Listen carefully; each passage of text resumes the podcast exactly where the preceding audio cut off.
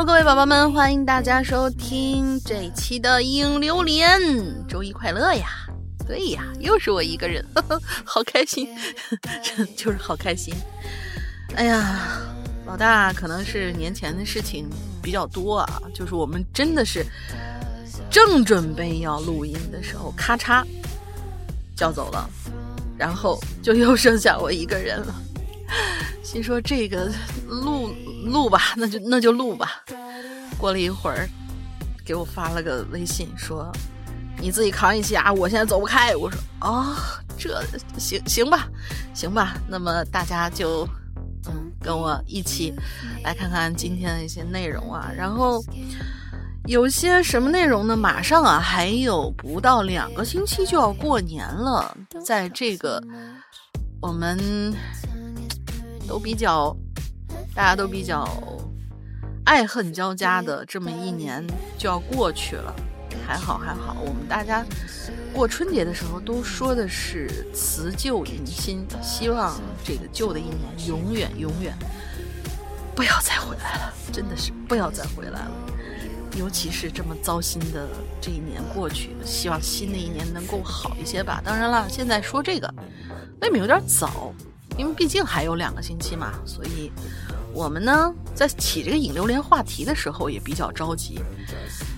就说你你现在留新年主题好像不合适，那怎么办呢？就留了一期冬季的主题，这是憋了好半天，他留了一期冬季主题。但是冬季主题大家，我不知道大家是不是还没有没有时间去写啊？这次的榴莲的人数并不是非常非常多，所以呢。正好我们的年终总结那一个有好多人，因为没有关帖嘛，大家又留上来一些，所以我们这期其实是两个主题拼成的，一半一半。前面呢就是我们的冬季主题，后面呢就是我们的年终总结主题啊，有长有短啊，大家反正都是我一个人念吧，慢慢听。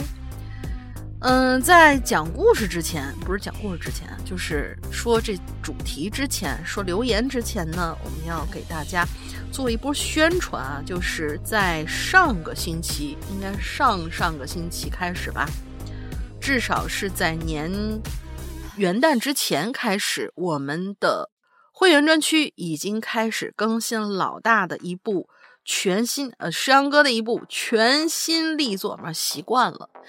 对不起，习惯了，就是平常我们叫他老大。然后山哥的一部全新力作，名字叫做《黄泉引路人》这样的一个系列。那这个系列呢，一听起来，这个又是黄泉又是引路人的这种，一听好像应该就是至少是国产的吧，对不对？那我们之前有很长一段时间啊，都是讲一些日本的有名的。或者说很有意思的这种悬疑推理的恐怖的一些小说，那么我们终于老大要开始做国产的内容啦！大家激不激动，开不开心？反正我是挺开心的，至少是跟之前我所。接触的那些日式的推理小说，它的那个逻辑或者说它的行文可能跟别人不太一样。有很多小伙伴有这样说啊，得慢慢听，静静的听才能听明白。就比如说我刚刚在直播里面结束的那一部小说啊，那部《绝教》，就是真的是到最后一部的时候，它是慢慢慢慢来，而且是多线叙事的那种，才能够听到结局的时候才能够哇。真的是，所以就是为了给大家，就这儿啊，为了给大家再继续推一波山哥的这部新作品啊，我们来把他的这部书的简介给大家大概的说一下啊。这个故事呢，发生在一个地方叫做 C 市，C 市有一座腾龙大厦。嗯，价位比较高，但是呢，很多楼层啊没什么人气儿。虽然里面有一个漂亮的行政主管，但是呢，里面呢接连还发生了很多很多让人不寒而栗的一些怪事儿，甚至是一些惨案什么的。哎，这个大家一听到这儿就知道比较符合石阳哥喜欢的那个调调。然后中间呢有一位叫做语文数学的网络管理员，他是这个腾龙大厦的一位员工啊，他也是男主角。他呢虽然长得很不起眼啊，不修边幅，但是行踪很诡秘。每一次发生一些事情，他好像总是会哎，就提前知道，或者说对这个事情如何解决了如指掌什么的。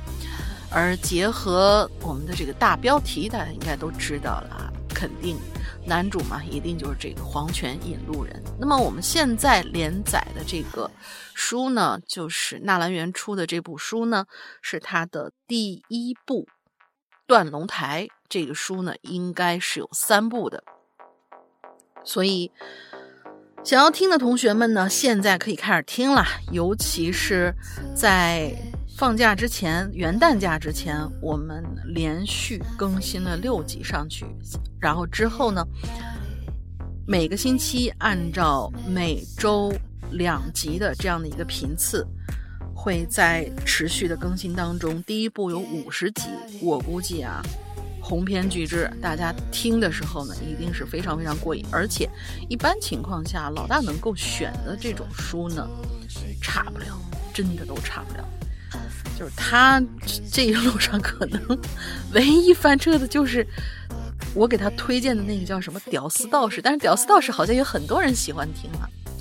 总之呢，听惯了呃日式的这种，就像。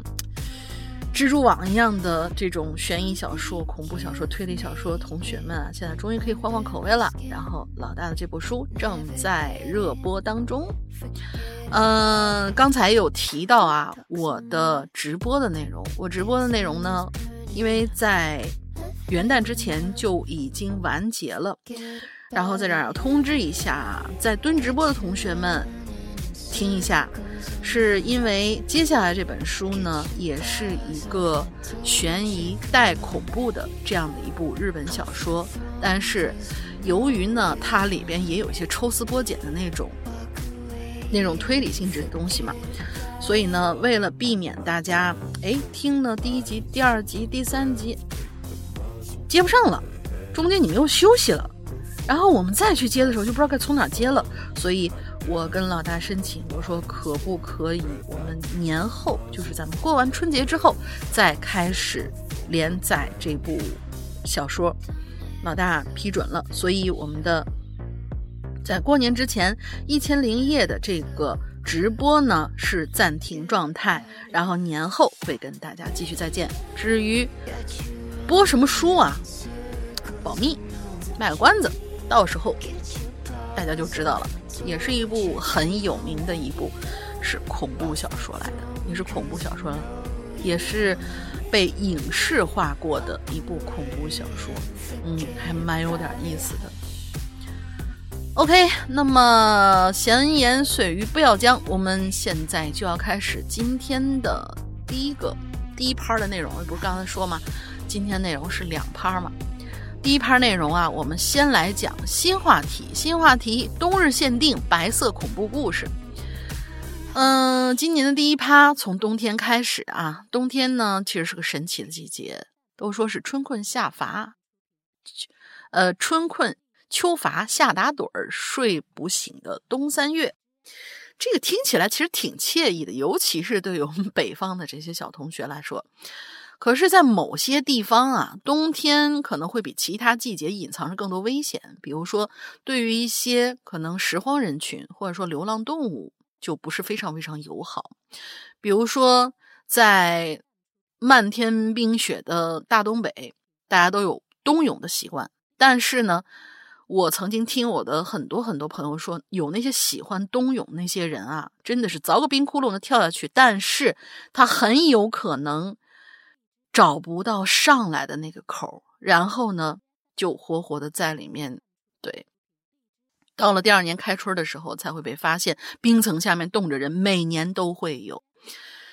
嗯，再比如说呢，在南方的地区里边，又湿又冷又潮，那些湿湿滑滑的路面啦，包括北方的下过雪之后被踩瓷实了，上面就是最怕最怕什么？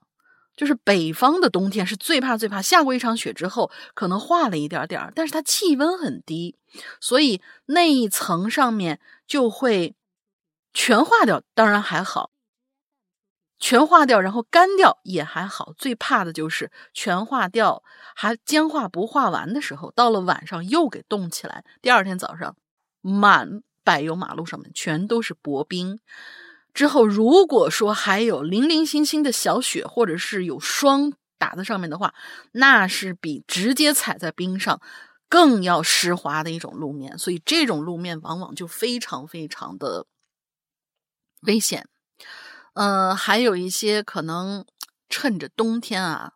做一些鬼鬼祟祟的一些事情，不好的一些违法的一些事情，就仿佛下一场大雪可以封存所有的秘密一般，直到春暖花开、万物复苏的时候才可能被发现。就比如说，某一个生命冻死在了某一个角落，没有人发现，也没有什么腐败或者气味什么的，直到春天来临的时候，大家才会发现，哦，有一个生命走掉了。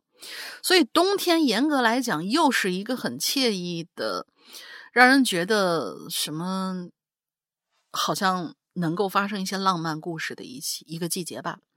好像又是一个充满危险，然后死气沉沉的那种感觉。那么这个话题呢，刚刚打开，然后可能留言的人数不是很多，咱们现在就开始进行第一趴。嗯，第一位同学叫做李梦秋，他说：“冬天啊，我们会在河边放鞭炮，河里的水不是很多，薄薄的冰，有很大的砖块、石子儿什么的。有一次，我记得差点把堂弟推到河里去，现在想想都很后怕。确实啊，就是在那个河面上面，因为底下的水它是一直在流动的，它不可能说是一个冻透的一个状态，所以底下是在流动的时候呢，上面结了冰。”你就不知道哪一块地方是可以踩，哪一块地方不可以踩，有薄有厚的这种，就真的是步履维艰。但是呢，又又有这种冲动想上去玩所以冬天的时候河边很危险。嗯，这就是他的第一个留言。之后第二个同学汝南，山阳哥龙英姐好，我是一个不知潜水多久的龟友，浅浅冒个泡吧。我自己呢，确实没有发生在冬天的故事，所以以下故事属于转载，转载自贴吧。好，以下就是他转载的一个故事啊，咱们正儿八经来开始讲一个小故事。天下着鹅毛大雪，地铺满了白银银的一片，似乎全世界都被这一片白茫茫盖着，让人心寒。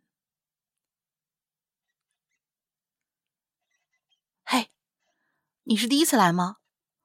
嗯，是吧？那我带你去看雪景吧。哦，好啊。就这样，我认识了阿言。她是我在北方借住人家的女儿，操着一口东北的普通话，听着也怪别扭的，但是以后慢慢就习惯了。我跟他呢，并不是特别好，但他让我印象深刻。说来也是有一个原因，是一个挺惨的原因。那段时间呢，天刚亮，我就被阿言叫了起来。那时还下着雪，冰天雪地的，可我还是起来了，因为阿言说，天亮的雪景啊，是最美的。在阿岩家门外不远处有一个小屋子，小屋的屋顶很平，是可以坐人的。阿岩通常没事的时候呢，就会坐在那儿，闭着眼睛享受大自然所带来的一切。有时候他要把我拉上去，但是被我拒绝了，因为我感觉太高了，随时感觉都会被掉，随时感觉都会掉下去一样，我心里害怕。有时候我看到他在屋顶上喊他下来，他呢，只是对我笑笑。嗨，不冷不冷，我就是喜欢这种被雪打在身上的感觉。你看这雪多漂亮啊，晶莹剔透的。就是这种语无伦次、答非所问，让我很多次都以为他是不是被冻傻了。确实，他就是被冻傻了。那天零下十几度，出乎意料的阿岩，出乎意料的阿岩没有把我叫起来去看雪景。我呢，刚起床，穿好衣服，突然就听见“砰”的一声闷响。过了几分钟之后，我就听见有人在喊：“死人啦，快点过来呀！”再后来，一个女人冲着进冲进屋里，对着在我身边的阿姨说：“哎，快走！你女儿从屋顶上掉下去了，凶多吉少，快点过去看看。”当我跟着一块赶过去的时候，只看到了地上有一滩鲜红鲜红的血。我问过其他人。有些人说只是摔伤了，但也有些人说脑袋摔裂了，没活下来。至于怎样，我不可而知，因为第二天我就被家人给送走了。阿言，还是希望你没事吧。好了，故事结束。祝山哥、龙英姐新年快乐吧！当然也祝《哈喽怪谈》。凛冬散尽，星河长明。新的一年万事顺遂，溜了溜了。嗯，不管是真的还是假的，这样的一个故事确实是，嗯，让人蛮唏嘘的。嗯，而且不瞒大家说啊，我是冬天出门的时候是不喜欢戴什么帽子什么之类的。我，我，我，我感觉就是冬天那种那种冷，它不至于把我。冻傻掉，对，就是咱们光说冻傻这件事情，嗯，就是不至于把我冻傻掉。像以前那个还需要骑着自行车去上班的时候，我冬天的时候我都不戴什么帽子，但是我那些同事们，男同事们，他们都会戴着厚厚那种帽子。有时候，因为他们有些头发可能，可能也因为头发比较短吧。戴着厚厚的帽子，然后他们会进来说：“是哇，这天气这么冷，大林你不冷吗？”我说：“我我我说不冷啊。”他说：“你你不戴个帽子吗？什么出去？”就是我当时啊，个人认为，头脑是在冷的状态之下才能保持清醒的。然后我就跟他们说：“我说你看，咱们都说平常人不要冲动。”头脑一热就容易干傻事儿，对吧？然后呢，我呢就是喜欢让头脑比较冷静，所以我会让我的脑袋一直保持着一个冷静的一个状态。而且说实话，那样戴上帽子然后再出去，里面捂着汗啊什么的，一冷一暖那样的，容易什么？就是比如说着凉啊，或者说是。或者说是落下那种头疼病啊什么之类的，所以我冬天是不喜欢戴帽子。当然了，戴帽子不是说不好啊，就是说我是一个这样的一个习惯。所以我一开始看到他这个冻傻的时候，我当时我就愣了一下，我说：“嗯，冻是会把人冻死冻傻的吗？”嗯，当然了，我觉得他讲这个故事应该和冻傻好像没有什么太大的关系。那就是一个悲惨的一个对于对于自己小时候玩伴的一个印象而已。好的，我们的下一位同学啊，我我今天稍微有一点点语无伦次，是我真的真的没有做好心理准备，我要一个人去读，有些。没有做好心理准备，一个人去做这个。像之前我会做一些心理建设啊，就比如说老大前两次请假的时候，我说啊好，那我一个人做啊，做做准备啊什么的。这次真的是事出突然，所以大家就是听过了就听过了。OK，下一位同学 O S H，两位老师好。这冬天的事儿嘛，还真有。今天呢，我就来给大家说两个非常气人的事儿。那是前几天吧，我跟同学拿着那种烟花在小区里面放，然后我们楼下那保安呐就冲过来骂骂咧咧说：“他妈谁叫你们在这放烟花？溅到别人车上怎么办呢？”然后啊，对不起，这这这听起来像是隔壁大姨哈，谁叫你们在这放烟花？溅到别人车上怎么办？走开，走开！然后我就拉着同学出去了。我说：“走走走，咱不在这放了。”但是我那同学特别虎，他呢就边走边不忘嘟囔着骂了保安一句。后来我们出去逛商场，吃了小吃就回家了。毕竟我们也就十五六岁的年纪嘛。到了小区门口，那个保安不知道是为啥找茬教育我们，还是怎么样，让我们交核酸证明。其实早就通知不用交了。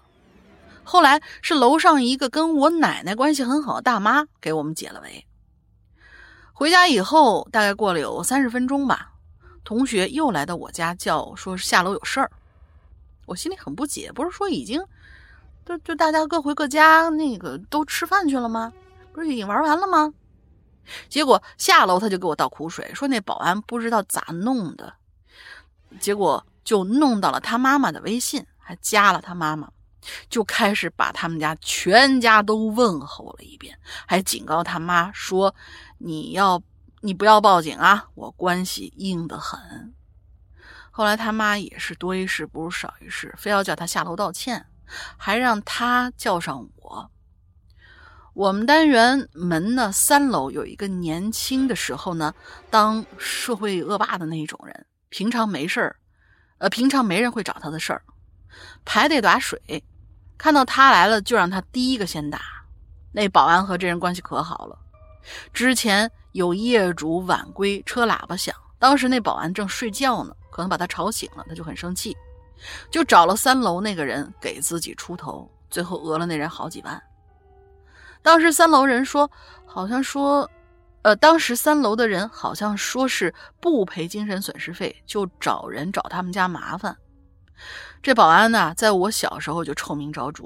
山羊哥和朋友能不能给我点建议呢？遇到这种事儿咋整？能咋整啊？报警啊！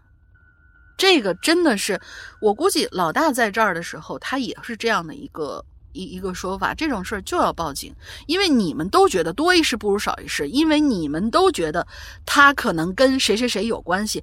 他再大，能大过天去吗？把人弄走了不就行了吗？这种事情必须报警，而且是他。当然了，一开始的时候你骂人肯定是不对的，但是如果说他这种已经。多次的涉及到了一些可能，呃，危及到你们安全。保安，保安是保你们平安的。他仗着自己是保安，好像就要干一些这些已经危害自己安全的事情。那种这种事情不报警等什么呢？就是很多人都觉得，哎，我跟你说啊，你你不要惹我啊。就是我我可能有什么关系啊？我有一些比较硬的后台，什么嗯怎么样？他有一些比较硬的后台，他就不会在这当保安了。咱说实话，可能这话不该说，也有可能人家就是，呃，确实有一些比较硬的关系。但是，一一个人的力量不行，那么这么多人去举报他的力量还不行吗？我是不相信的。所以我觉得遇到这种事情，一定一定先把你，就是说，嗯。他侵害你的证据收集好，然后去报警。我觉得这这才是一个，你你因为你遇上这种无赖，你不能说是你，你就什么以以暴制暴，他把你打一顿，然后你再找人把他打一顿，你肯定不能这样子，这样是绝对绝对是不合法的、不合规的。所以说这种事情还是交给警察处理。嗯，呃，我不知道这样说对不对啊？但是我个人是这样认为的。然后他说还有一个，我们小区楼下啊，还有一个事儿，说我们小区楼下有很多流浪猫。我呢习惯买猫粮和罐头喂它们，每次我都是把猫粮和罐头打开放在地上，过一会儿它们就会过来吃。可是偏偏有一个老头啊，每次看我放那儿的猫粮，会等我离开之后呢，就拿一个塑料袋一装带回去给他们家狗吃。这是别人看见跟我说的，后来就直接带着他们家狗啊，就过去吃那个罐头了，简直是无法无天。后来那些猫呢，也算是挺厉害的，给自己出气。前几天下雪了，猫都饿得不行了，终于一只老猫看见狗来抢食儿，就带着三只猫给那只狗挂彩了。当时我去楼下超市买笔，看见这一幕，我笑着说：“满意了吧，老不死的家伙！”那老头瞪了我一眼，也没说啥话，希望他好自为之吧。提前给大家拜个早年，拜拜。这这是跟你说小动物的事儿，就让小动物去解决。猫和狗共处一室的情况之下，绝对是猫要厉害一些。当然，你要说一群狗撕了一只猫，那那那是肯定。但是如果说啊，猫和一只猫和一只狗，或者说是根据体积来算，咱们两三只猫对一只狗的话，狗是绝对打不过这只猫的。所以，坏的是这老头儿，这是没错。但是呢，你让他小动物们自己去解决，然后看到吃了亏以后，他自己也底虚。他为什么要等你走了再吃呢？他为什么不当你的面说：“哎，把你那罐头给我一个，我们家狗没吃的了。”他自己心里也底虚。你呀，就让这些小动物们自个儿去解决。那些猫不是吃素的，嗯。我是这么相信的，当然，这老大爷他确实也有有点过分，怎么着了？自己家里头没有剩粮了是怎么着？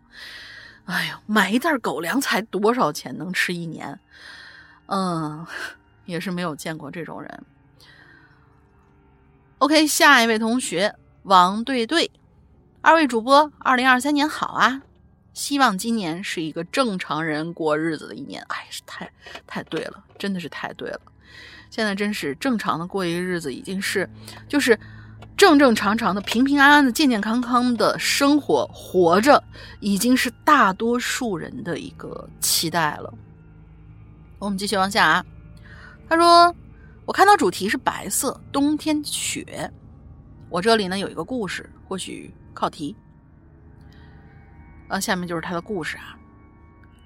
银生是一个五零后。”就是唐伯虎那个唐寅的寅，寅生应该是一个属虎的。寅生呢是一个五零后，也就是我爸。当时在东北插队的时候，他们生活大半年的时间都被皑皑白雪所覆盖的。银生最先是跟着同学们一起种地，但是他呢不爱种地，就被分去赶了大车了。跟着村里面的车老板，在各个生产大队之间运送物资和生产资料。他说：“只要送东西，就有好酒好菜招待。”有一天呢，他们去十五连送草料，回十六连的路上，就看到雪地里有一个活物在扑腾。营生很是兴奋呢。生产队虽然有很多动物，但是这是野物啊。野生的，他就问那车老板：“那啥玩意儿啊？”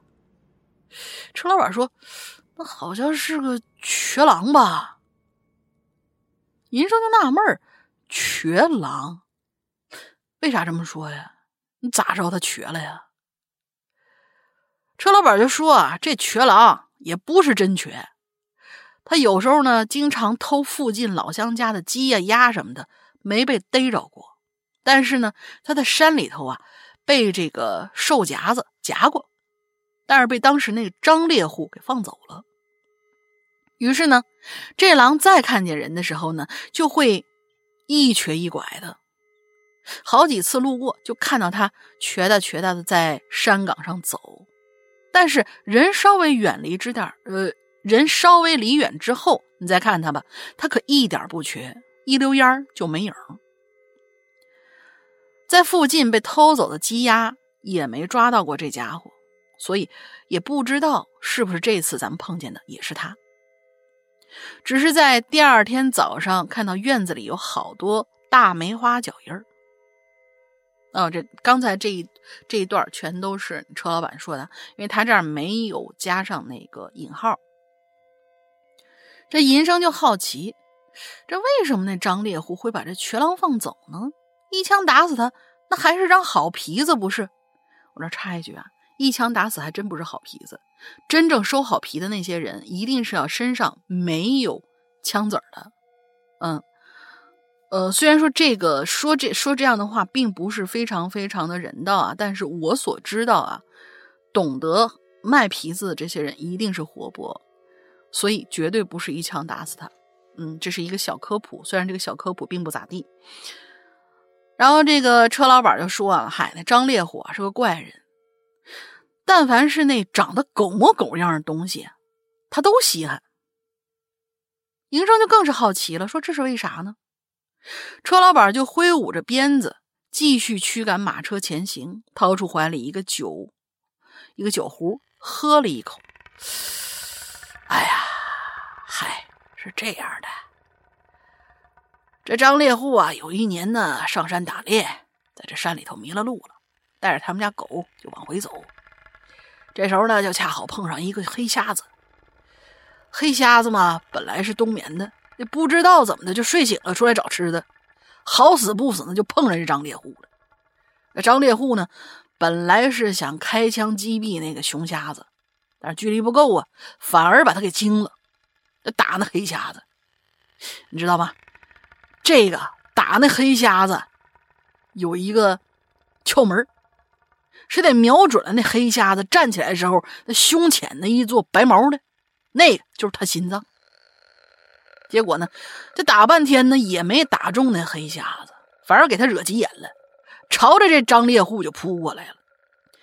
这张猎户呢就被一个树杈子吧唧就绊倒摔在地上，眼看那黑瞎子扑上来要撕他了。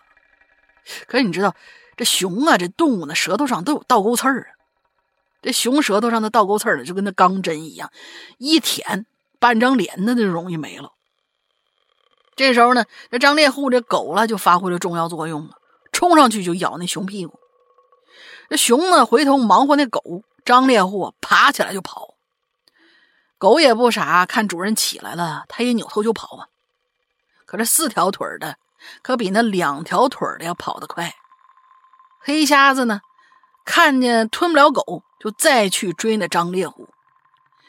这熊这狗一看那主人又有难，又去骚扰那熊屁股，反正就这么几经周折吧，这主仆俩才算是活命。这张猎户给折腾的好几处都骨折呀，脸上的黑瞎子烧掉半半张皮去，狗也是浑身都是伤，所幸呢没有伤筋动骨。张猎户最后呢，在这护林员的接应之下呢，就逃过这一劫了。呃，他俩养好伤之后。每到过年呢，他都给那狗啊包顿饺子。再后来呀，那狗啊就老死了。张猎户呢就在捕网底下，呃，在捕网下那猎家的时候呢，就看见那瘸狼了。他非说那瘸狼啊有点神似他以前那只狗。他狗呢还有一个呃俄国名字叫欧里。叫叫叫欧里啥玩意儿的？呃，哦，叫欧里嘎。他最后呢是不忍心杀那瘸狼，就把他给放走了。之后呢，这只狼啊，只要看见有人经过，他就装瘸。但你要是追过去呢，他跑的可贼快，也不知道是真瘸假瘸。这段故事呢，银生听的是津津有味儿。没想到这个猎户居然这么重情重义，还给狗狗包饺子。银生记得小时候村里的狗都是吃孩子的屎都高兴的不得了的。说到这儿呢，银生再次回望那条瘸狼，发现他已经不见踪影了。再后来，银生再拉货的时候也见过他两三次。有一次他使坏，给马加鞭子，想让马车跑快点。那瘸狼果真跑得贼快，一溜烟儿就没影了。啊，好，这故事就讲完了，就结束了。果然就是这怎么说呢？就是属于那种重情重义的这种烈火，但是你不能说因为你 重情重义，当然这个有可能是。是是是，那个时候的人啊，传说他不讲究这么多，但是因你不能因为重情重义，那周围的亲戚家丢的鸡呀鸭的，也都，嗯，也都为了你的情谊而让这瘸狼带走，这是不是有点那什么？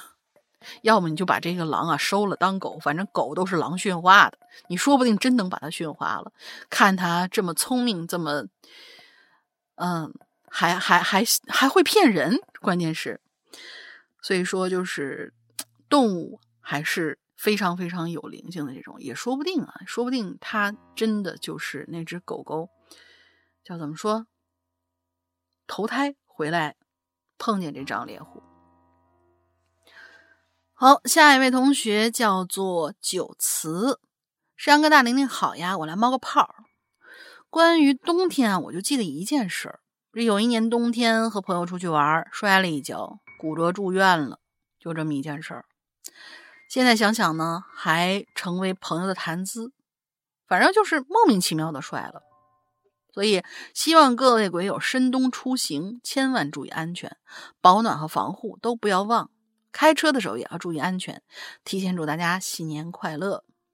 真的，真的是这样的，就是防不胜防，尤其是那个在在在北方的冬天的时候，我记得我上学的时候，不是呃要去很远，要走很远很远，其实那那个可能坐车的话也就十五分钟就到了，但是那个时候觉得想省下钱来嘛。真有毅力，每天早上说省下钱来，想要买自己喜欢的。当时当时看了一个原装的一个碟，然后那个那碟片可能也没有特别特别的贵吧，可能也就几十块钱。但是对我来说，对于上学的小时候的我来说，是一个很大很大一笔钱。所以就每天早上把坐车的钱，呃，省下来之后就走着。我是真的能够看见那种，你瞅着瞅着他在前面骑自行车，那时候是冬天嘛，然后你看着看着他骑着自行车，左歪两下，右歪两下，吧唧就摔在那儿那种。但是如果说你的骨头质量不怎么样的话，或者说刚好有那么一寸劲儿，真的能骨折。不要小看人倒在地下那么一小，那么小小的一个。就是一个落差那样的一个幅度，真的真的容易骨折。所以说出行冬天一定要冬天出行一定一定要注意安全。而且真的就是莫名其妙的摔，你前一秒钟看他还好好的啊，骑车还挺牛掰呢，在那雪上面就那么走，后一秒钟吧唧就那啥了。就包括其实南方同学们也应该要注意，湿滑的路面有时候也。不是善茬嗯，也是我，呃，上学的时候有过那么一次，是下雨了，然后地上还没干，但是雨已经停了。我从我们院子里面往出走，它地上是那种，就是它每一个它是砖拼的那种。但是那种砖呢，就是属于那种石砖，石砖拼的嘛，然后就又防滑，又可以起到一个减震的一个一呃不是减震，就是那个减速的一个作用。那是在呃以前听过听过那个内容的同学们都知道，我是在学校的那种家属院里面住，就是所以学校里面它铺上这种砖，就不让你开车的时候开得很快。它上面那砖呢，就是属于带网纹的那种砖，横的、竖的，或者说有些不规则的那种。我呢，就是骑着自行车从那个地方出去，然后绕过前面那种楼，因为后面是家属院，前面是那个教学楼，然后旁边还有一圈什么什么楼，就是最后还是得从那个呃学校的正门出去。然后我就在那骑，拐了一个弯又拐了一个弯就在拐一个九十度弯要进学要出学校正门的时候，真的是没有下雪，就是地上的水，啪我就滑倒了。然后刚好当时学校门口碰见了一个我妈他们的熟人，那个老师是跳舞的一个老师，吓坏了，赶紧过来说：“哎呦，小丫头没事吧？怎么怎么怎么样？”后来我才知道为什么他这么紧张。就甭说咱们平常就这样在雪地上面或者在这种湿滑路面上摔一跤，他们平常跳舞的时候，有那些骨质疏松那些人，真的是踮一个脚，就是踮起脚尖来，可能要跳一些什么什么动作，就那样踮起一个脚来的时候，都有人曾经骨折过。就这骨头已经不好到一种程度了，不是说年纪大或者怎么样，呃，或者说年年纪小，年纪小他也会骨头上面可能会有一些问题，所以说一定一定出行要看脚下，嗯嗯，下一位同学关根，两位大神好，祝两位在新的一年里健康财富双丰收，嗯，故事直接开始啊。这话说呢，大概在某某年的那个冬天，也就是现在这个时段吧，我呢和小 B、小 C 共三个人啊，我们都是男的哈，在家乡的小山村里闲逛。我们得到确切的消息，说村上另外三个比我们大几岁的大哥，在村旁的一座小山的山洞里钓鱼呢。啊，如果有人想知道山洞里为什么会有鱼啊，以后我们再说。他这挖了个坑，不是上次留言里面说那个每个人看到不一样那个山洞哈，是另外一座山。你们那山真多，每个山都有个洞。于是我们三个人屁颠屁颠的偷偷爬上山，来到那山洞。当时没有手电筒啊，我们三个手上呢就只有一只打火机，半截白蜡烛。你们这是倒斗的吧？进过山洞，朋友们都知道啊。山洞刚进去的时候，前段时间是不会黑的，后面一段呢，走了一定深度了才会完全漆黑。因为对这个山洞比较了解，我们经常去玩，也没有照明，就是摸着山石壁，就到了那个完全漆黑的那一截了。那一块地方已经很接近他们钓鱼的地方，我们已经很小心了，但是呢，没想到还是被他们发现了。当时他们可能也是刚好来，于是我们一看啊，惊动了，就往出跑。跑出那个山洞以后，我们就躲到了旁边的另外一山洞。你看，我就说你们那是山，每个山好像都有个山洞。这个山的山洞呢，很扁很小，刚好可以进去一个人，但是里面呢会很大很大。嗯，对，就是那种，我再形容一下，就像酒瓶子口那种。口很小，然后肚很大。我们三个人挤在一个小角落里保持不动。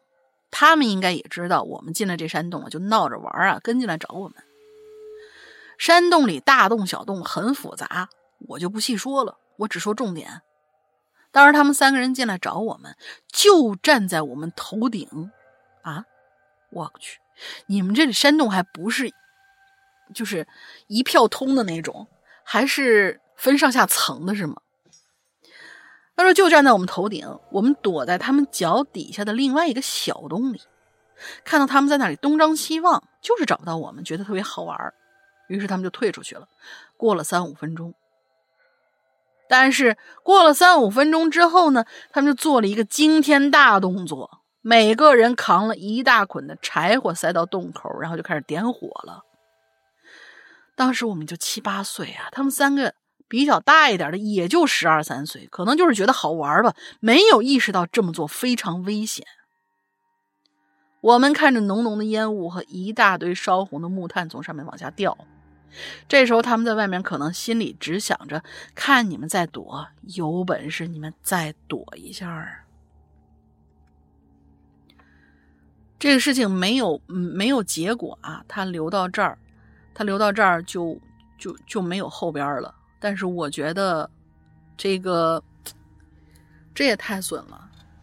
就是我突然想起了一个，呃，因为因为你想，洞里面本来它的氧气量就非常非常的少，但是一开始点火的时候，那耗氧会更大。你说他是因为完全不懂吗？他懂得用火把你们逼出来，所以就是。我突然想起来一个一一个电影，就是《别惹小孩儿》，好像是叫这个名字，《别惹小孩儿》。就说有的时候，小孩儿在半知半半知半不知的状态之下，是很容易干出一些比较危险的事情的。至于吗？我就在想，就不就是发现你们在钓鱼，你还你还觉得他们会抢你们鱼是吗？七八岁的小孩去抢你们鱼，我的天！这要真的是出点什么事儿的话，应应该是关根他们没有出什么事儿。万一要出点事儿的话，哼，那就三条人命啊！我的天。太可怕了。小孩子做起恶来真是不知轻重，因为他根本他他就不知道什么叫疼，也不知道什么叫啊没命了。我记得看那个别说小孩的时候，他们好像是是，当然那个里边是有有意的把一些小孩描写的是比较，嗯，就是他们是故意的去做出这些事情的，是比较坏的。就是反正小孩干一些事情的话，大人也不会把我们怎么样。但是他们又有一些那种状态呢，就是说他们可能哎发现你的骨头骨折了，发现你的这个胳膊的角度跟别人不一样了，他们会觉得很好玩儿。哎，你怎么跟别人不一样？他们不知道这时候是这是受伤了，也不知道这样会危及性命。他们也不知道刀子割上去可能会有多疼，因为你就说他们是属于那种半知半知半不知的那种状态，其实是最恐怖的，其实是最可怕的。啊，反正他这个故事我看了半天，应该是跟冬天没关系，但是也是发生在冬天。所以关根同学可能是南方人。好，下一位，Ask yourself，石阳哥、龙姐，二零二三年新年快乐！好久不见了，我是问问你自己，你是你是躺平了是吧？就直接就问问你自己。从夏天第一次留言到现在，我终于等到了我最期待的话题。你看看，还是有人期待这种话题的吗？今天讲故事呢，可能还是与恐怖无关，但是我想通过咱们平台记录一下这个冬天的故事啊。我得换一种换一种状态啊！爷爷是在二零二零年的十二月中旬去世的，那一年我二十四岁。都说本命年犯太岁，没想到最后的一个月，我失去了我的爷爷。故事是在爷爷去世后的一个月，故事是在爷爷去世一个月之后的一个晚上。那个时候已经是二零二一年的一月了。朋友怕我心情不好，约我出去散步聊天。那天下了一场雪，到了晚上的时候已经结冰了，所以路上的行人和车辆都不算多。我们两个就那样缓慢的往前行进着。等红绿灯的时候，我走着走着突然愣住了。因为我看到一个穿着一身白色衣服的男人站在斑马线中间，一动不动的看着我们。那不是恐怖片里的厉鬼形象，反而挺时尚的。他戴着白色的线帽、白色的围巾、白色的羽绒服、白色的卫衣，以及白色裤子和白色的鞋。这种穿搭，我这辈子还是第一次见。稍微走近了一点我发现这个人虽然头发花白，却但是却不难看出他并不是一个老人，也就五十岁上下的，像个中年人。可是不知道为什么，就在那一瞬间，我觉得这个男人他就是我的爷爷。不是因为穿着习惯，也不是五官相似，就是一种特别熟悉的感觉。从我看到他到我走近他，他就是那样看着我一动不动的站在马路，站在斑马线的中间直到我和他擦肩而过，我忍不住回头去看他。按照故事的剧情，他应该很玄幻的突然消失了，是吧？但是我却只见他慢慢的走向了马路的另外一头。反正我坚信那是我爷爷。又或许，我真的希望那是我的爷爷吧。故事讲完了，讲的不好，希望山克龙姐多多包涵。没有，没有，没有，没有。我觉得就是会会有这样的感觉，就是一瞬之间，你总觉得某一个人会有一种很熟悉的感觉。我们不是经常都说，这个世界上总有另外一个人很像你吗？有那种量子纠缠的那种感觉，会有一个人很像很像你，但是。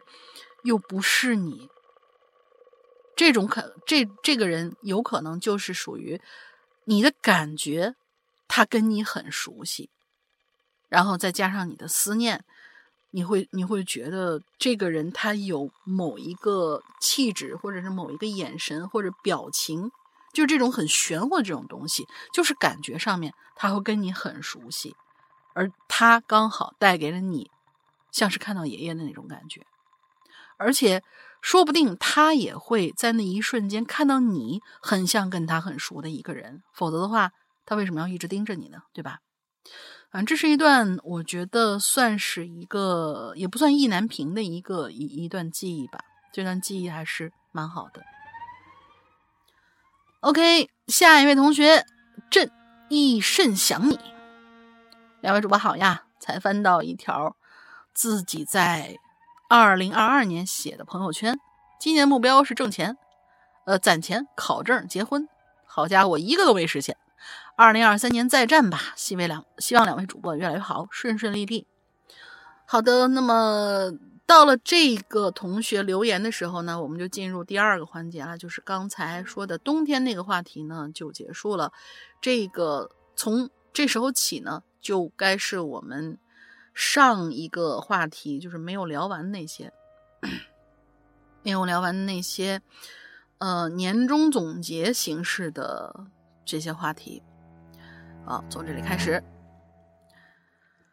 嗯，目标啊，我们总说是一些会会定一些 flag，今年我一定要干什么？那些那些没有实现过那些目标，好像立下以后，它就会永远躺在你的朋友圈里面。就像你今天看到一个哦，我我觉得这一套什么什么拉伸的动作不错，明天我要开始去跟着这个人一天一打卡的学什么什么东西。但是有好多好多可能。至此就躺到了你的收藏夹里，再也不会翻起来。但是我觉得目标这种事情，如果说不要定太大，就是定小小那种，就是比如说你之前喜羊羊了，然后现在阳康了，现在现在呢就定定一个目标，就说不要再王重阳，对，然后好好的保证自己的健康。我觉得每一次把目标定的稍微小一点点，因为。攒钱考证这种事情，它是需要一个慢慢的、漫长的一个过程的。你结婚也是需要一个漫长的过程的。所以说，目标定的小一点点，一步一步去实现，让所有的这些小目标为终极那大目标去服务，这样容易好达到一点。然后每次都把那个目标都定的，就看起来好像是高高在上那种啊。明明我一个月才挣三千块钱，然后我定了一个今年年终的时候我要挣一百万，那肯定是不行的。就是，所以说攒钱的时候，你不妨说，这个月我，比如说我挣三千块钱，然后呢，我以前是每个月我存五百块钱下来，那么我这个月试试看存八百块钱下来，我能不能活得了？如果我能活得了的话，在下一次的时候，我们可以再加九百块钱、一千块钱。然后看看这一年里面，从原来的五百块钱加到了后来，你每个月攒一千块钱，然后除去这一千块钱之后，你用两千块钱也可以生活的很好。从这样的小目标来慢慢慢慢往前走，我觉得是一个比较妥帖的一种立目标、立 flag 的一种方式。嗯，这是我的个人建议啊。下一位同学中岛长雄，中岛长雄，你知道我为什么笑对吧？嗯，林杰山哥，好久不见，甚是想念。离过年还有二十七天了，对，他是二十七天前留的。我的天，对不起啊，这么长时间才念到。提前祝两位过年好，新年新气象。这些话题是今年还有什么难忘的事儿和明年的期待？我想了想啊，总结一下，难忘的事儿好像真没什么想说的，跳过吧。说说明年的期待。首先呢，希望爷爷奶奶、爸爸妈妈和外婆都身体健康。大家的家里人也都是哦，能够好好的战胜困难，未来都会越来越好。我个人的话呢，就希望明年找到一份适合自己的工作，自己也健健康康，遇见好朋友，充实自己，多学习，丰富自己。有空的时候能骑摩托车兜兜风。最好有机会，后座还能坐着自己的那个女孩。好了，就这些。祝大家新年快乐，健健康康，开开心心。明年见！祝《哈喽怪谈》所有的朋友都能新年快乐，未来越来越好，多顺。是，希望你的希望，你的希望都能够实现，而不仅仅是希望。嗯。好，下一位同学，怪迹。马上二零二二就要结束了，想问商哥一个问题：就大玲玲这辈子能不能嫁出去了？关你什么事儿？谢谢谢谢关心啊！我很喜欢大玲玲声音。二零二三年继续加油，多谢多谢。这个是太自个儿一个人，一个人吃饱全家不饿，你为什么要给自己找那么麻烦呢？对不对？又不是自己活不了。我们现在我们不是像以前那样有好多好多的呃。没有好，没有好多好多的选择可以走。我们有很有大把大把的选择。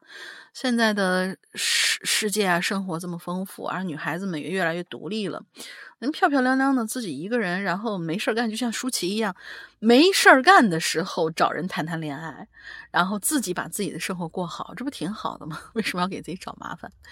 对，反正我是这么觉得啊。所以，嗯，感谢你的关心，暂时没有这个打算。多谢多谢多谢，嗯，下一位同学不受束缚，我回来啦，两位主播好。之前啊发生了一件事儿，我回来写写啊。话不多说，开始。有这么一天呢，我做了个梦，梦里的我梦见我呢在梦里装的很可怜，然后还说了一句：“我就是在模仿他。”在梦中。他很生气，在梦中，他女他很生我气，甩手就走人了。嗯，没说清楚啊，你是梦到是两个人，是你在模仿你自己呢，还是模仿另外一个女孩呢？然后那个女孩很生你气，甩手你就走人了呢？不知道啊，往后看，梦醒之后一天，那个女孩告诉我她。过得很苦，我就在微信上安慰了他，没想到一会儿就发了他割腕的照片，并换了头像和名字。我很担心他，就给他打电话。他说还他还活着，去睡觉了。我试着发过心理援助电话，让他试试打这电话，但他拒绝了，并发了一条：“我也能去看彼岸花了。”到现在我打电话他也不回，我该怎么办呢？这个女孩一开始在学校一个人坐在座位上没人理，我呢是第一个和她聊天并让她融入班里的人。我真没想到会这样。最后祝世界没有心理疾病吧。没想到年底把气氛搞得这么沉重，对不起。也祝两位天天开心，快快乐乐，没有心事。哎，真是可惜。她多小的呀？多小的孩子啊？指的是那个女孩。其实这个，嗯，我觉得有心事或者说是有心理问题的话，不是跟年纪有关系，不跟阅历有关系。很多很多年轻的一些，就是很小的一些孩子，可能也有一些自己的一些苦恼，而且他们这个苦恼，我们现在可能很多大人都会站着说话不腰疼，说嗨，小孩能有什么苦恼？但是在那个时刻，他就是伤害到我了。就是我永远永远相信这一句话，就是为什么有人很说，很多人都说是，呃，会有童年阴影这个事情，有可能那个点就是当时的你过不去的一个点，而且那个点有可能会跟着你一辈子，所以及时的去疏导，无论年龄大小，及时的去求助，及时去疏导，这个才是一个比较好。当然我说的也不是特别特别算数啊，我只是这么觉得。嗯，对。所以说，你已经尽力去去去帮助他了，而且我觉得你可以试试看去联系他的家人或者怎么样。我记得上次在微博上面，我们曾经有一个有在微博上面认识的一个朋友，那天就发了一些很奇奇怪怪的一些话。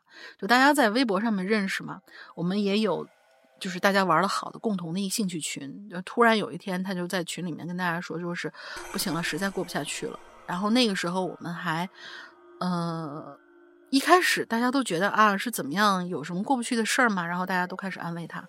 再到后来的时候，嗯，就就发现他真的确实是已经开始着手实施一些伤害自己的一些事情了。比如说他拿着什么什么药，然后拿着一瓶酒，然后就站在一个江边，他是一边在江边一边喝酒，然后一边看着自己手里的这些药。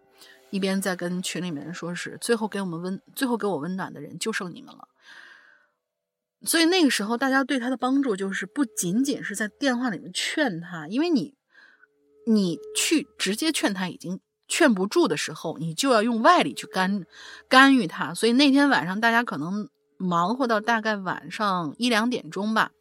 就一帮都是可可以说是网络熟人、网络朋友、陌生人，帮他去艾特了当地，我们都不在一个城市的那种，艾特了当地的一些，就比如说是心理干预机构，或者说是派出所，或者说是呃二十四小时在线的当地那个当地的民警，当时去帮助他，而且到最后的时候是真的帮到他了，真的发现他在河边。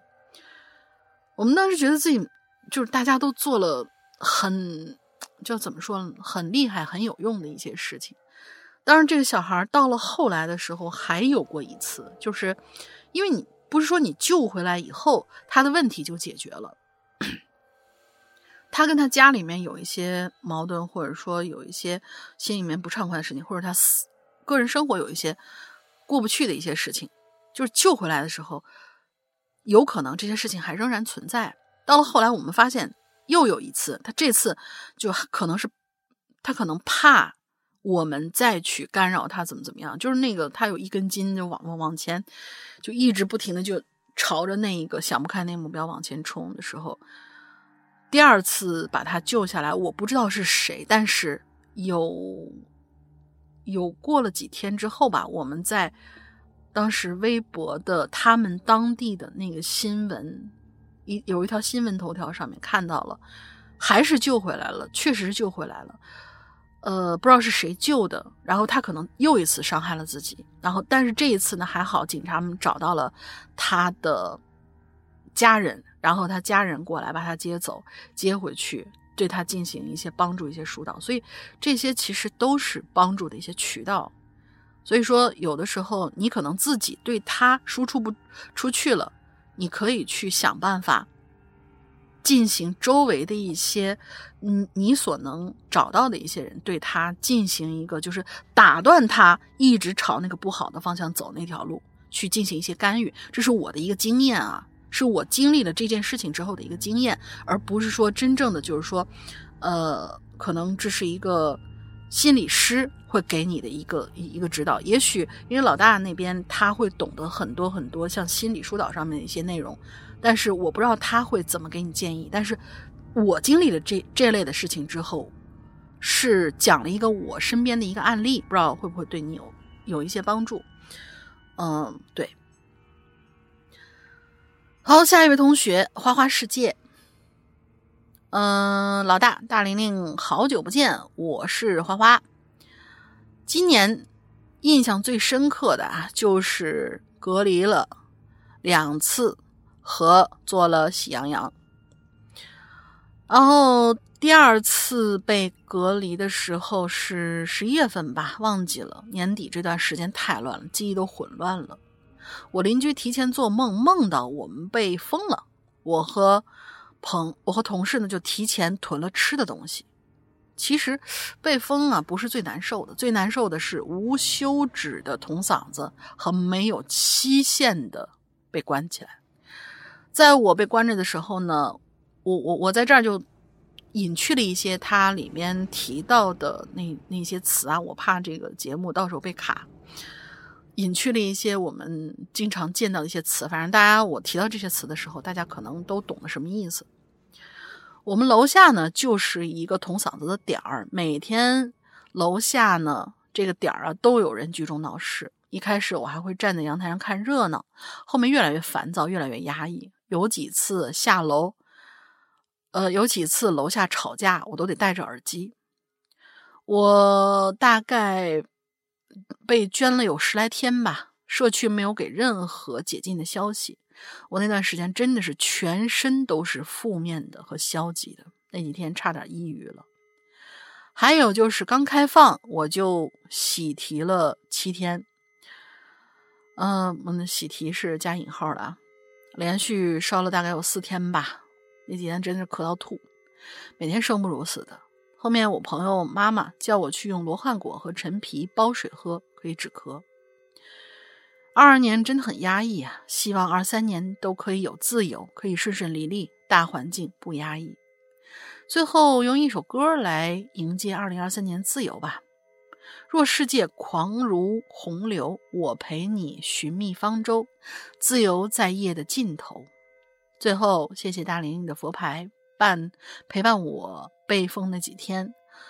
老大大玲玲，二零二三年互相陪伴，彼此顺顺利利，得闲饮茶，就真的是为什么我们，我其实也可以了解呃理解，就是说可能大家现在都有种想要抒发，但又不知道如何抒发的这种感觉，真的是因为年底。这段时间过得太过那什么了，还好，我们的节目会一直陪着大家，我们会尽量用我们所能够给到的一些比较积极的东西去陪着大家的。大家放心，我还健康，我还健康，我还健康。就在这里插插播一句啊，咱们顶峰相见，我还健康，但是也有可能，也有。我的朋友说：“你有可能是属于那种没有没有外化反应那种。”我说：“这怎么可能？”我这对，嗯，但愿吧，但愿吧，但愿我一直能够扛到狗到最后啊！真的是，嗯，下一位同学与宿命顶级拉扯，一瞬间就要过二零二二，他说二零三了。我希望新年开始之后没有战争，没有疫情，没有灾难，也希望《哈喽怪谈》越做越好。谢谢你，我你希望的也是我们所希望，所有人希望的。下一位同学 H H 君，主播好，我是小明儿。二零二一年开始听《鬼影人间》，一直到现在，特别感谢鬼影这么久的陪伴。给大家分享一个我亲身经历的事儿啊，我呢属于神经大条的人，之前会经常开车到我们这边的太白峰。是这个地方啊，是是一座陵园，叫做太白峰。好的，太白峰这三个字啊，就是太白金星的三个字儿，山峰的峰。嗯，太白峰这个就作为我们的进群密码，免得我到时候再忘了。到我们这边的太白峰听鬼故事，哎，我我没理解，是有一个点儿，你是到那儿去？就专门找了一个陵园，然后有人聚集在那儿讲鬼故事吗？还是怎样？反正他说，嗯，到太白峰听鬼故事，然后就很无聊，有没有？我就不无聊啊！你在陵园听鬼故事，你你你厉害。但是这件事发生之后，我就再也没干过这么无聊的事儿了。我呢是搞音乐的，自己开了一家录音工作室。哦，好棒！怪事就发生在我这个录音工作室里。为了有个相对安静的录音环境吧，所以就选择了远离市区的一栋比较老的楼，也是为了省房租钱。这楼下呢有两棵超级大的榕树，哦，两棵榕树刚好遮住这栋楼的楼门口，就是让整栋楼看起来有些阴森森的，其实就是很阴森，没人气儿。毕竟十几年的老楼了，这栋楼一层是两户，一共有四层。整栋楼呢，带上我就只住了两户人。先说一下我工作室的户型吧，我租的是四楼，是个楼中楼。录音棚在我屋子里的第二层，我平时住在下面。屋门和客厅有个小转角，进门右转才是客厅。然后直着走到尽头就是我的卧室。我说这怪事儿呢，就发生在我搬进去的第二个月。那天我就像往常一样，在楼上录音棚写完东西，下来洗漱、收拾，准备睡觉。差不多凌晨，呃零点四十五左右。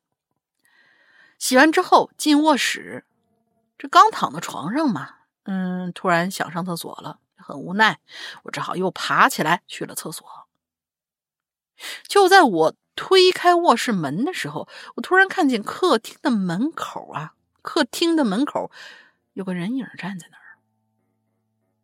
这个人影很不完整，我看不见那个影子小腿以下的部分。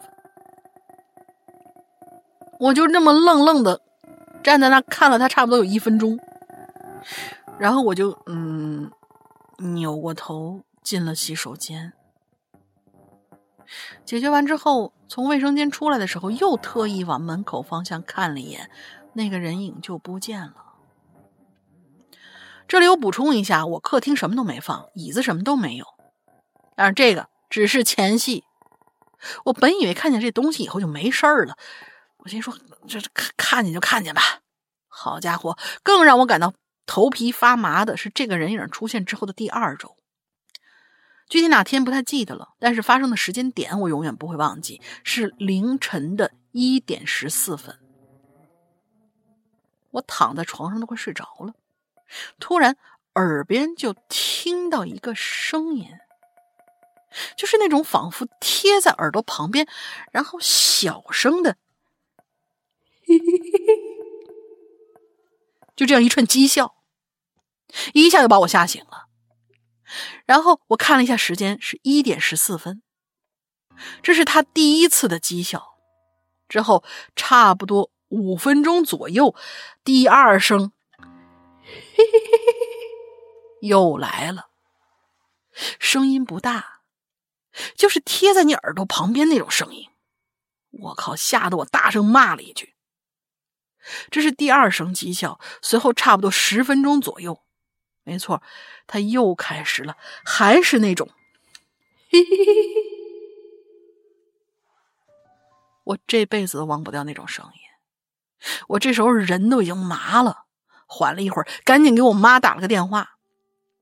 我妈呢是基督徒，她听完我说完之后，就毫不犹豫的说：“赶紧去你朋友家住吧，你那儿别再住了。”挂了我老妈电话之后，我马上给我一特别好的朋友打了电话，就这样给他打着电话下楼，腿都是软的，真的给我恶心坏了。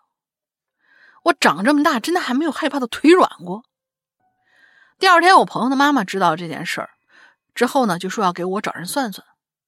刚到人家门口吧，那个神婆吧，好像是就跟我说了一句：“那房子别再住了，赶紧找地儿搬家吧。”好奇怪，我刚到门口还什么都没跟他讲呢，他就直接看出来了。那神婆就给了我一个平安符，是一个红纸上面画的，折成三角形。在我朋友家借住了几天，直到我工作室东西全都搬完，我也再没听到那声音。但是。就在我搬走之后的一个月时间，我晚上睡觉又听到了一两声那个笑声。事后，我向当地朋友打听了一下，我之前租那地方原来是一片乱葬岗子，后来才盖的楼房。好了，故事先写到这儿吧。我身边还有很多怪事儿，有时间会回来再跟大家分享的。因为不是很好啊，大家见谅。最后，希望大家都能开开心心、平平安安，也祝《哈喽怪谈》越办越好。就是我觉得啊，呃，我不知道你以前有没有听过这这样的传说啊，就是说，录音棚里面其实是经常会闹这种事情的。我不知道你这录音棚呢，就是因为我自己家里面这个棚子的范围呢，是在我卧室的隔隔壁，中间就隔了一道一道墙，外加这个棚子本身的这个这这这这堵墙，所以说，我。我印象当中，嗯，就是这是两个区域，就是我棚里面会有什么什么事情，但是这个棚里面好像一直没有什么事情。也许，也许就如同传说中所说啊，就是棚里面如果发生点什么事情的话，你当时比如说正在发歌，正在录什么东西啊，这肯定会大卖。也有可能就是因为我的故事还没有大卖，就是因为是这一点。当然了，这是一个呃给自己。偷懒找的托词啊，实际上是因为我太偷懒了，嗯。但是我我看你的这个意思呢，应该是这件事情是发生在你的工作区域之外的地方，那这个就嗯是应该找人来看看，而且他显然。好像不是跟着这房子的，他是好像跟着你的，所以你要不要对找人给你这个人整个去好好的处理一下啊？我不知道，还是就是就在耳朵后面笑这事儿，就确实挺膈应的。所以你你你你你找个人赶紧处理一下，自己自己身边可能是不是你带带着什么东西，只是被那个原先是乱葬岗那个地方给叫什么来着触发了。我我我只能想到这个词啊，就是触发了，它是一个点，它一直埋在你的身边，但是被你所在的那个地方的阴气什么无限放大，然后就被触发了，突然就开始对着你咯咯咯笑。嗯，哎，真是一本正经的胡说八道呀！我，好的，我们下一位同学啊，下一位同学也是两句话。山哥大林你好，我想说，自从开放期，我到现在还没有喜羊羊，我好开心呐！确实应该，确实应该开心。我怎么那么牛掰？我跟你说，别别别嘴硬啊！很多很多的人，嗯，你嘎那一下就是从嘴硬开始的。到现在为止，呃，和我一样还没有喜羊羊的都好牛掰呀！哈哈哈。当然，已经经历过的小伙伴还是要注意点不要王重阳。正经历的小伙伴们，加油好起来！一直坚持到现在的，千万，呃，千万要能不要就不要，不然过年就没有机会吃好吃的了。这是件多么恐怖的事儿啊！总之，哎，元旦快乐吧，小爱我溜了，确实是这样子，就是能。虽说很多人都在说啊，那那经历过一次，经历过一次就那什么了，但是你这这这事儿，他他真不是。真不是说就跟那个打那个叫什么，我们小时候会打那种可能天花还是什么的针，还是什么种什么牛痘什么针，反正就是得过一次。哦，对，小时候长水痘，说是长水痘以后，以后就不会再有了。真不是水痘啊，它不是说长过一次以后你这辈子就不会再长了呀。而且每个人的这个情况都不是特别一样，所以能不那个就不那个。真的是能不那个就不那个。好，下一位同学啊，逗号，两位主播好，我是逗号。今天是腊八节，明天就是这个月最后一天了。我想想，决定把我自己在小学遇到一事儿啊，在今年的最后一点时间分享给大家，希望能够被读到。小时候家里是住在农村的村子边上的，旁边就是一大片枣树林和一些堆在一起冬天烧火用的木头。往反方向走，就可以看到村里的主街的路。有一天早上呢，我爸像往常一样送我去学校。刚路过大伯家的胡同啊，就看见我大伯家的闺女火急火燎的从家里面跑出来，就哭着上了一辆出租车。我爸就喊着他说：“你你怎么了？”他也啥也没说。于是我爸就只好先把我送去学校，再折回去看看有什么需要帮忙的。等我到了学校之后，因为那会儿学习比较紧张，我就没多想这事儿。况且大人们的事儿，我一个小孩也帮不上忙。可是我没想到这件事会造成那么严重的后果。到了晚上呢，下课的时候，我爸没有来接我，于是我就自己坐车回了家。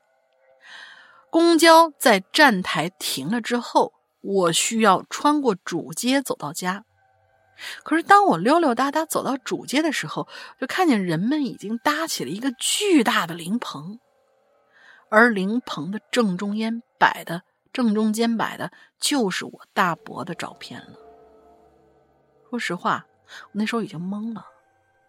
对于一个还在上小学的小孩来说，那是我第一次接触到死亡。我知道那个喜欢逗我讲。逗我，给我讲笑话，爱叫我小名的大伯再也回不来，于是眼泪止不住的流了下来。我爸呢，也在忙着，也在忙丧事的人群当中。他看到我呢，就把我拉到了吃丧饭的地方，让我吃完自己回家。说是晚上他们还要忙大伯的丧事。从爸爸口中得知，我大伯是去上夜班的时候。被两辆拉货的大货车给撞到，呃，撞到一起，走得非常痛苦。由于是，呃，由于是梗死，我不知道不知道他这个梗死是什么意思啊？他这个应该是属于，呃，枉死吧？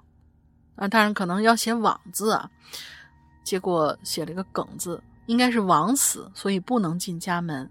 只能在主街摆一个灵堂，并且明天就得下葬。大伯丧事处理好之后，大家天天都很悲伤，但生活总要继续。有一天晚上，我写着写着作业，发现自动铅笔没铅了。那时候天已经黑了，我想爸爸陪我去买，我妈却非要说：“你这孩子总是丢三落四，自己用东西不能提前准备好吗？”于是就让我自己去买。无奈我自己就出了门。可是当我走到门口的柴火垛的时候，我吓得一下就不敢动弹了，也不敢去看看那里到底有没有人。于是我就跟那个影子。呃，于是我就跟那个影子在那僵持着，他这可能少了一句话，就说在柴火垛那边可能看到了一个很像人的影子。于是我就跟那影子在那僵持着。正当我下决心要直接一口气跑回家的时候，我刚一挪步，突然就听到一声很大的撞车的声音在我脑子里炸开来。同时还伴随着我大伯痛苦的尖叫声，那种感觉就好像我亲临的那场车祸现场一般。那个黑影在那还是一动没动，那个黑影我爸妈也根本看不到。回家之后，我跟父母说了那个黑影和我听到大伯的声音。我大我爸突然好像想起什么一样，随后就跟我妈说：“今天应该是孩子大伯走的第七天呢。”好了，故事在这里就结束了啊，就是 讲了一个头七回魂的一个一一个故事，就说，哎，怎么说呢？原来枉死，原来在嗯某一个某一个地方，连枉死的人都不能够在家里面搭灵棚，这个事情还是确实是很让人那个什么，而且能够听的。出来就是你大伯确实非常非常疼你，为什么别人没有看到，然后你看到了？嗯，祝大伯在天上一切都好吧。嗯，之后我们下一位同学 A 叉 I 叉 I 啊啊啊！你你是打了个乱码吗，亲？他说他说老大大龄元旦快乐呀，我是铁锤啊，好吧。以后看见你这个一串乱码，我就说铁锤啊。说到二零二二啊，挺悲催的。毕业之后我来到了一个我并不是很喜欢的城市，做了一个我很讨厌的工作。来到这里第一天，车在大马路上莫名其妙的就压到了一条大青蛇，也不知道从哪窜出来的。当晚在酒店就遇到了很诡异的事儿，以后有机会再说。你为什么不说呢？我这缺字儿。后来工作当中又被领导 PUA，加上其他的一些事儿吧，自己的情绪出了比较严重的问题，身体也出了问题。年底不知道感染了一个什么什么厉害的毒株啊，这生不如死，阳阳了十多天了还没有转阴呢，结果还有后遗症，在二零二二年最后一天给整面瘫了。我的天呐，天呐，太太太严重了。这个嗯嗯面瘫这个我我还是嗯。头一次，就是看过这么多，尤其是网友的一些经历之后，发现头一次啊，真的是每个人症状都不一样，所以大家还是一定要做好消毒，做好防护，能能不要那个就不要那个。哎，什么鬼乱七八糟的二零二啊，终于过去了，接下来会好起来的。在生命这些天，我只想说，真不敢想象前几年的感染者有多痛苦。真的感谢国家，感谢党。另外，希望大家越来越好，大家一定会越来越好的。对，大家肯定会越来越好。前段时间，那个我在网上看到了一个视频啊，就是当时他们呃放出了一段二零二零年的时候的那些首批。首批的幸存者，咱们真的可以叫做幸存者了，因为那个杀伤力大家都知道。那首批的幸存者所，嗯，就是比如说康复啊，或者说治疗啊，或者整个过程当中的一些小小的一段影像，那个真的是。我们真的很感谢，很感谢。这个不是说我们要说官话或者怎么样的，这必须要感谢我们在我们国家里面，大家会把这个防护做的这么这么长时间。虽然说这个很长的时间里面给你带来很多的不便，但是真的真的要感谢，感谢国家，感谢党，给我们把最艰难的那一段过去。嗯。看到他们那些，呃，叫什么来着？